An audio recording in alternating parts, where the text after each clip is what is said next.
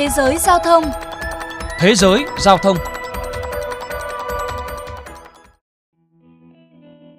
Theo thông tin mới được đăng tải gần đây trên tờ Straits Times, các nữ tiếp viên của hãng hàng không Singapore Airlines sẽ không bị buộc nghỉ việc nếu mang thai.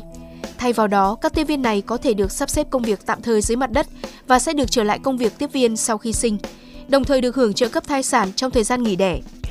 Theo tờ báo này, chính sách này của Singapore Airlines đã chính thức có hiệu lực từ giữa tháng 7 vừa qua.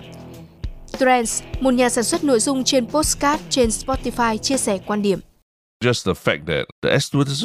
Làm tiếp viên hàng không đồng nghĩa với việc bạn phải hoạt động khá nhiều như đi lại, mang vác một vài thứ, hay là phải đứng hàng tiếng đồng hồ.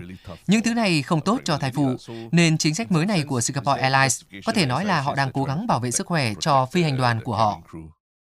Trước đây, các nữ tiếp viên của hãng này sẽ buộc phải nghỉ việc nếu có thai, không trợ cấp thai sản, không có công việc tạm thời nào được sắp xếp cho họ. Và sau khi sinh, các tiếp viên này phải đăng ký quy trình phi hành đoàn trở lại, vốn không đảm bảo 100% rằng họ sẽ có lại được công việc như trước khi sinh. Chính sách mới này của Singapore Airlines đã kết thúc những chỉ trích kéo dài từ Hiệp hội Phụ nữ và các nhóm bình đẳng giới về việc đòi hỏi môi trường làm việc công bằng hơn đối với phụ nữ từ năm 2010. Chia sẻ quan điểm về chính sách này, Annie Divya, nữ cơ trưởng máy bay Boeing 777 trẻ nhất thế giới cho biết. Tôi rất vui khi biết thông tin này và cũng hy vọng có nhiều hơn các hãng hàng không cũng thực hiện chính sách tương tự. Điều đó sẽ tạo cảm hứng để có thêm nhiều chị em phụ nữ tham gia vào ngành hàng không. Theo các chuyên gia, nguyên nhân để Singapore Airlines quyết định thay đổi chính sách là do vấn đề mà toàn ngành hàng không đang đối mặt thời kỳ hậu Covid-19, đó chính là nhân lực. Các doanh nghiệp hàng không buộc phải tìm cách giữ chân nhân viên để giảm tải áp lực cho công tác đào tạo tân binh. Chính sách thai sản trong ngành hàng không không có quy định chuẩn chung mà tùy thuộc vào từng hãng. Ví dụ với hãng hàng không Mỹ, các nữ tiếp viên vẫn có thể tiếp tục công việc cho tới tuần thứ 27 của thai kỳ.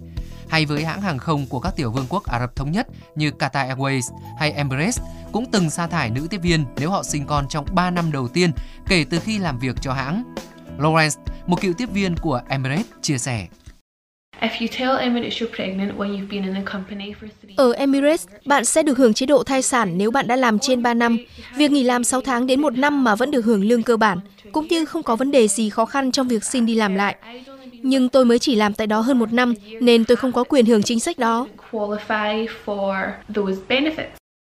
Đây không phải là vấn đề duy nhất mà các nữ tiếp viên hàng không phải đối mặt khi có thai. Hồi đầu năm nay, một cựu tiếp viên của hãng hàng không Emirates cho biết mình đã bị sa thải sau khi tiết lộ những quy định ngặt nghèo mà họ phải tuân thủ nếu mang thai. Theo đó, dù không bị buộc nghỉ việc nếu mang thai, nhưng tiếp viên của Emirates phải ký vào một thỏa thuận rằng sẽ giảm cân về thời kỳ trước khi mang thai, trước khi trở lại làm việc.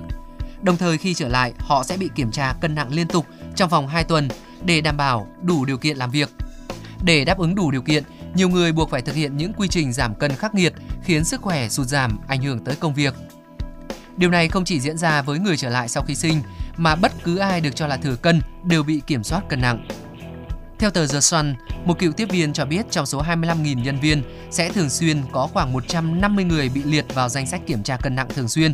Đã có người tự nguyện nghỉ việc sau 3 năm liên tục bị ép giảm cân. Với chính sách mới này, dù vẫn bị coi là chậm trễ, nhưng ít nhất chúng đã đưa Singapore Airlines về vị trí tương đồng với các đối thủ sừng sỏ trong khu vực như Japan Airlines, Korean Air hay Asia Airlines, khi mà những hãng này vốn đã áp dụng chế độ hỗ trợ nhân viên nghỉ thai sản từ lâu.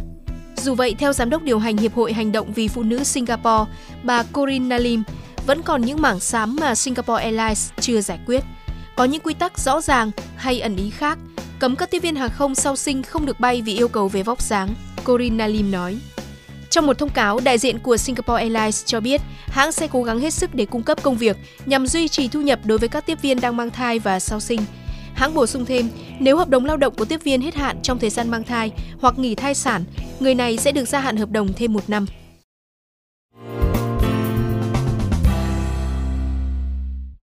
Thưa các bạn, chuyên mục Thế giới Giao thông hôm nay xin được khép lại tại đây. Hẹn gặp lại quý vị và các bạn ở những chuyên mục tiếp theo.